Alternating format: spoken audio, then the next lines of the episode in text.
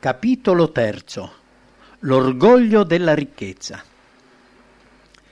Finché Salomone osservò la legge di Dio, il Signore fu con lui e gli diede la sapienza necessaria per regnare su Israele con imparzialità e misericordia. Inizialmente, pur godendo della ricchezza e degli onori terreni, egli rimase umile e fu in grado di esercitare un benefico influsso. Il potere di Salomone si estendeva su tutti i regni al di qua del fiume Eufrate, sul territorio dei Filistei e fino ai confini dell'Egitto. Egli era in pace con i popoli confinanti. Per tutta la vita di Salomone gli abitanti di Israele vissero in pace, da Dan a nord fino a Beersheba a sud. Ognuno curava la sua vigna e il suo orto. Ma dopo un inizio così promettente, la sua vita fu oscurata dall'apostasia. Il racconto biblico riferisce che colui che era stato chiamato Yedidia, ossia caro al Signore, che era stato onorato dall'approvazione di Dio con quella sapienza e quell'onestà che gli avevano fatto acquisire una fama mondiale, che aveva insegnato ad altri a rispettare il Dio di Israele, abbandonò l'Eterno per rivolgersi agli idoli dei pagani. Alcuni secoli prima che Salomone salisse sul trono, il Signore, prevedendo i pericoli che avrebbero minacciato i re di Israele, aveva dato a Mosè delle istruzioni che servissero loro come guida. Le disposizioni prescrivevano che colui che sarebbe salito al trono doveva seguire queste indicazioni. Copiare per sé su un libro questa legge custodita dai sacerdoti leviti. La terrà presso di sé e la leggerà tutti i giorni della sua vita. Così imparerà a rispettare il Signore suo Dio. Osserverà le prescrizioni di questa legge e queste norme e le metterà in pratica. In tal modo eviterà di ritenersi superiore ai suoi connazionali e di trasgredire qualcuno di questi ordini. Allora lui e i suoi discendenti regneranno a lungo su Israele. Con questi consigli il Signore voleva anche avvertire in modo particolare colui che sarebbe stato unto come re di non avere molte mogli, perché il suo cuore non si allontani dal Signore e non dovrà accumulare molto argento e oro. Salomone conosceva bene questi suggerimenti e ne tenne conto per un certo tempo. Egli desiderava profondamente vivere e governare secondo i precetti dati al Sinai. Il modo in cui gestiva gli affari del suo regno contrastava vivamente con le abitudini delle nazioni di quell'epoca che non temevano Dio e i cui responsabili calpestavano la sua santa legge. Cercando di consolidare le sue relazioni con il potente regno situato a sud di Israele, Salomone si avventurò su un terreno pericoloso. Satana sapeva quali sarebbero stati i risultati della disubbidienza e così, durante i primi anni del regno di Salomone, anni gloriosi grazie alla saggezza, alla benevolenza e alla rettitudine del re, cercò di esercitare quell'influsso che avrebbe minato la fedeltà di Salomone ai principi morali e lo avrebbe condotto a separarsi da Dio. La Bibbia ci indica come riuscì a raggiungere questo scopo il re Salomone decise di fare alleanza con il faraone re d'Egitto, così sposò una delle sue figlie, la fece abitare nella città di Davide. Da un punto di vista umano, questo matrimonio, sebbene contrario agli insegnamenti della legge di Dio, parve essere una benedizione, perché la moglie pagana di Salomone si convertì e si unì a lui nel culto del vero Dio. Inoltre Faraone aiutò Israele donando Gezer, l'aveva incendiata e aveva distrutto la popolazione cananea che vi abitava. Quando sua figlia sposò Salomone, il faraone gli diede questa città in dote. Il re di Israele ricostruì questa città e consolidò il suo regno lungo la costa mediterranea. Alleandosi con una nazione pagana e suggellando questo legame mediante il matrimonio con una principessa pagana idolatra, Salomone trascurò il saggio e prudente consiglio di Dio per salvaguardare la purezza del suo popolo. La speranza che la moglie egiziana potesse convertirsi era solo una debole scusa per giustificare il suo errore. Per un certo periodo di tempo Dio, nella sua infinita misericordia, limitò le conseguenze di questo terribile errore. Il re, con un comportamento corretto, avrebbe potuto arginare almeno in parte le forze del male scatenate dalla sua imprudenza. Ma Salomone aveva cominciato a perdere di vista la fonte del suo potere e della sua gloria. Nella misura in cui i suoi desideri avevano il sopravvento sulla ragione, cominciò a sentirsi autonomo e cercò di attuare il piano di Dio a modo suo. Riteneva che concludendo alleanze politiche e commerciali con le nazioni vicine avrebbe potuto far conoscere il vero Dio e quindi moltiplicò i trattati di alleanza, Spesso questi patti erano suggellati da matrimoni con principesse pagane. Le leggi di Dio furono accantonate e sostituite dalle usanze dei popoli circostanti. Salomone si illudeva, tramite la sua saggezza e il suo esempio, di distogliere le mogli dall'idolatria e condurle al culto dell'Altissimo. Pensava anche che le alleanze contratte con i paesi vicini avrebbero creato legami stabili con Israele. Speranze vane. L'errore commesso da Salomone, che si riteneva sufficientemente forte da resistere agli influssi pagani dei suoi alleati, gli fu fatale, come anche l'illusione che lo spingeva a credere che gli stranieri avrebbero rispettato i principi sacri e li avrebbero seguiti, mentre lui stesso li disprezzava. Le alleanze e i rapporti commerciali con le nazioni pagane gli assicurarono fama, prestigio, onore e ricchezza. Egli importò oro in abbondanza da Ofir e argento da Tarsis, a Gerusalemme l'argento e l'oro erano comuni come i sassi, e il legname pregiato era comune come gli alberi di sicomoro. La ricchezza, con le relative tentazioni, aumentava in tutto il regno, ma la purezza del carattere veniva offuscata e alterata. L'apostasia di Salomone fu così graduale che prima che potesse rendersene conto si ritrovò molto lontano da Dio quasi impercettibilmente cominciò a confidare sempre meno nella guida e nelle benedizioni divine, contando soltanto su se stesso. A poco a poco rifiutò di accordare a Dio quell'ubbidienza costante che doveva fare di Israele un popolo particolare e si adattò sempre più alle usanze delle nazioni vicine cedendo alle tentazioni derivanti dal successo e dagli onori, dimenticò la fonte della sua prosperità. Il desiderio di eccellere su tutte le altre nazioni per potenza e grandezza lo portò a usufruire per scopi egoistici dei doni divini che fino a quel momento aveva utilizzati alla gloria di Dio. Il denaro, normalmente destinato ad aiutare i poveri o a diffondere in tutto il mondo i principi di una vita santa, fu egoisticamente speso in progetti ambiziosi.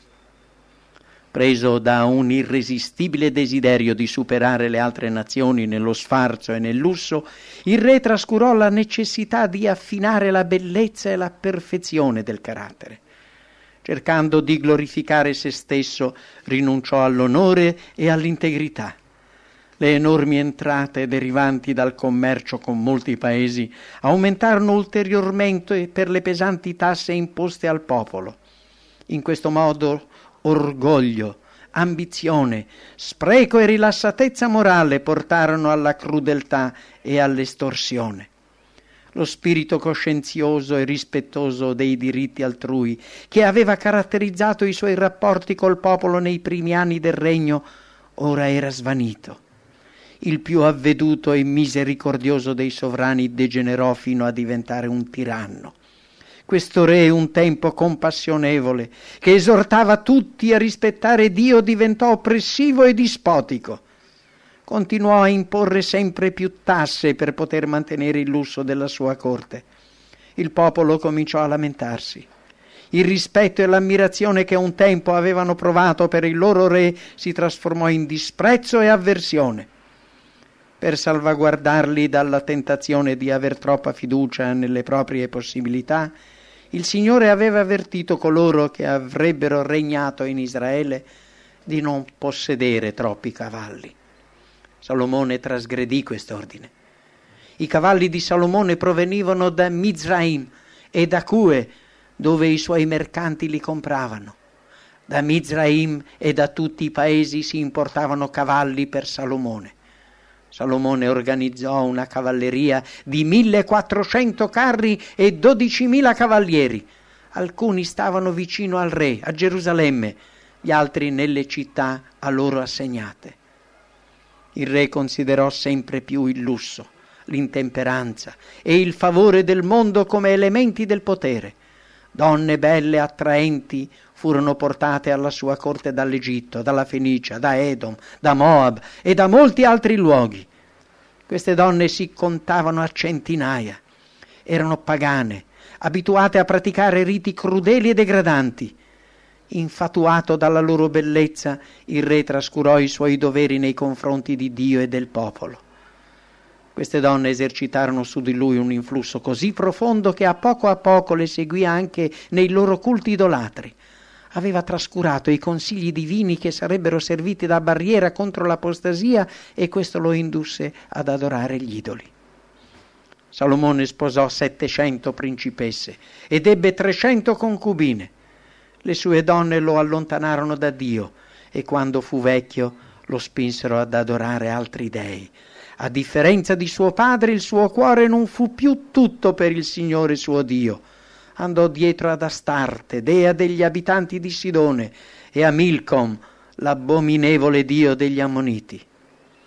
Sulla cima meridionale del Monte degli Ulivi, opposta al Monte Moria dove sorgeva il magnifico Tempio dell'Eterno, Salomone eresse un'imponente serie di edifici da utilizzare come santuari pagani per accontentare le proprie mogli pose enormi idoli, immagini deformi fatte di legno e di pietra, in mezzo a boschetti di mirti e di ulivi. Là davanti agli altari di divinità pagane, Chemosh, l'abominazione di Moab, e Moloch, l'abominazione dei figliuoli di Ammon, furono praticati i riti più degradanti del paganesimo. Il comportamento di Salomone lo condusse al castigo la separazione da Dio per partecipare all'idolatria fu la sua rovina. Trascurando la fedeltà a Dio perse la padronanza di sé. La sua forza morale svanì, la sua sensibilità si offuscò e la sua coscienza si cauterizzò. L'uomo che un giorno aveva dimostrato tanta sapienza e simpatia nel restituire un neonato alla sua legittima madre, ora era sceso così in basso da consentire la costruzione di un idolo al quale venivano immolati bambini vivi in sacrificio propiziatorio. Colui che durante la sua giovinezza manifestò tanta umiltà e saggezza e che scrisse nella sua maturità queste parole ispirate C'è una via che sembra buona, ma alla fin fine conduce alla morte. Abbandonò la purezza arrivando al punto di incoraggiare la licenziosità e gli abominevoli culti di Chemosh e Asera. Colui che aveva dichiarato al popolo in occasione della consacrazione del Tempio Siate sempre fedeli al Signore nostro Dio diventò un rinnegato che sconfessava con le sue stesse parole il suo comportamento e i suoi sentimenti.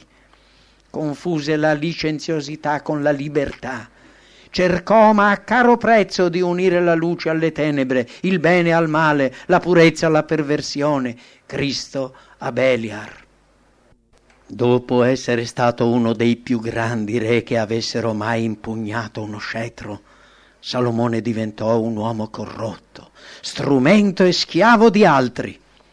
Trasformando il suo carattere un tempo nobile e virile, diventò un uomo debole ed effeminato La sua fede nel Dio vivente fu sostituita da dubbi ateistici. L'incredulità turbò la sua felicità, indebolì i suoi principi e degradò la sua vita. La giustizia e la magnanimità espresse all'inizio del suo regno si mutarono in dispotismo e tirannia. Povera fragile natura umana, Dio può fare ben poco per gli uomini che perdono il loro senso di appartenenza al Creatore. Durante questi anni di apostasia il declino spirituale di Israele andò progressivamente aumentando. Non poteva esserci un'alternativa dal momento che il re aveva unito i suoi interessi con quelli degli agenti di Satana. Il nemico riuscì a confondere le menti degli israeliti riguardo alla vera natura del culto ed essi si fecero facilmente ingannare. Le relazioni commerciali con le altre nazioni li misero in contatto con coloro che non amavano Dio e ciò contribuì a distaccarli sempre più da Lui. Svanì anche la loro certezza dell'elevato e santo carattere di Dio. Essi rifiutarono di ubbidire, si legarono al nemico della giustizia. I matrimoni con gli idolatri diventarono comuni e gli israeliti persero rapidamente la loro avversione per il culto degli idoli la poligamia fu approvata. Le madri idolatre insegnarono ai loro figli a praticare i riti pagani. Il puro servizio religioso istituito da Dio fu sostituito dalle peggiori forme di paganesimo. I cristiani devono distinguersi dal mondo e allontanarsi dal suo spirito e dai suoi influssi. Dio è in grado di proteggerci nel mondo, ma noi non dobbiamo appartenere al mondo. Il suo amore non è né incerto né fluttuante. Egli veglia costantemente sui suoi figli con premura infinita, ma richiede da loro fedeltà assoluta. Nessuno può servire due padroni, perché o amerà l'uno e odierà l'altro, oppure preferirà il primo e disprezzerà il secondo. Non potete servire Dio e i soldi. Salomone era stato dotato di una notevole saggezza, ma le abitudini mondane lo allontanarono da Dio. Oggi gli uomini non sono più forti di lui. Anch'essi sono inclini a cedere agli influssi che determinarono il suo sbandamento. Così come il Signore aveva avvisato Salomone del pericolo a cui andava incontro, anche oggi ha avvertito i credenti di non condividere le abitudini della nostra società per non rischiare di perdere la sensibilità spirituale. Perciò dice il Signore, non abbiate nulla a che fare con quel che è impuro, separatevi dagli altri, abbandonateli e io vi accoglierò, sarò per voi come un padre e voi sarete per me come figli e figlie, dice il Signore Onnipotente. Il benessere nasconde un pericolo. Attraverso i secoli la ricchezza e la gloria hanno sempre messo a repentaglio l'umiltà e la fede. È facile sollevare una coppa vuota, ma non è semplice tenerne in equilibrio una piena fino all'orlo. L'afflizione e l'avversità possono far nascere il dolore, ma la ricchezza minaccia la vita spirituale se il cristiano non è in sintonia con la volontà divina, se non è santificato dalla verità, la prosperità lo spingerà irresistibilmente alla presunzione. Quando l'uomo cosciente dei suoi limiti si lascia guidare e consigliare da Dio, acquisisce sicurezza. Coloro che hanno grandi responsabilità e si presume posseggano anche una grande saggezza corrono il pericolo maggiore se non si affidano a Dio sicuramente riporteranno un insuccesso. Ovunque regna l'orgoglio e l'ambizione, la vita risulta falsata. L'orgoglio impedisce di percepire i propri limiti e rende il cuore insensibile alle infinite benedizioni divine. Colui che ha come obiettivo principale la propria gloria non godrà della grazia divina che permette di acquisire le ricchezze più nobili e le gioie più profonde colui che si affida completamente a Cristo e vive per Lui vedrà compiersi questa promessa. La benedizione del Signore fa arricchire. I nostri sforzi non vi aggiungono niente. Tramite il dolce influsso della grazia, il Salvatore elimina dall'animo ogni ansia e ambizione profana, cambia l'odio in amore e l'incredulità in fiducia. Quando Gesù ci dice seguimi, il fascino delle tentazioni terrene si affievolisce. Al suono della sua voce l'avidità e l'ambizione spariscono dal cuore e gli uomini, nuovamente liberi, possono seguire il Cristo.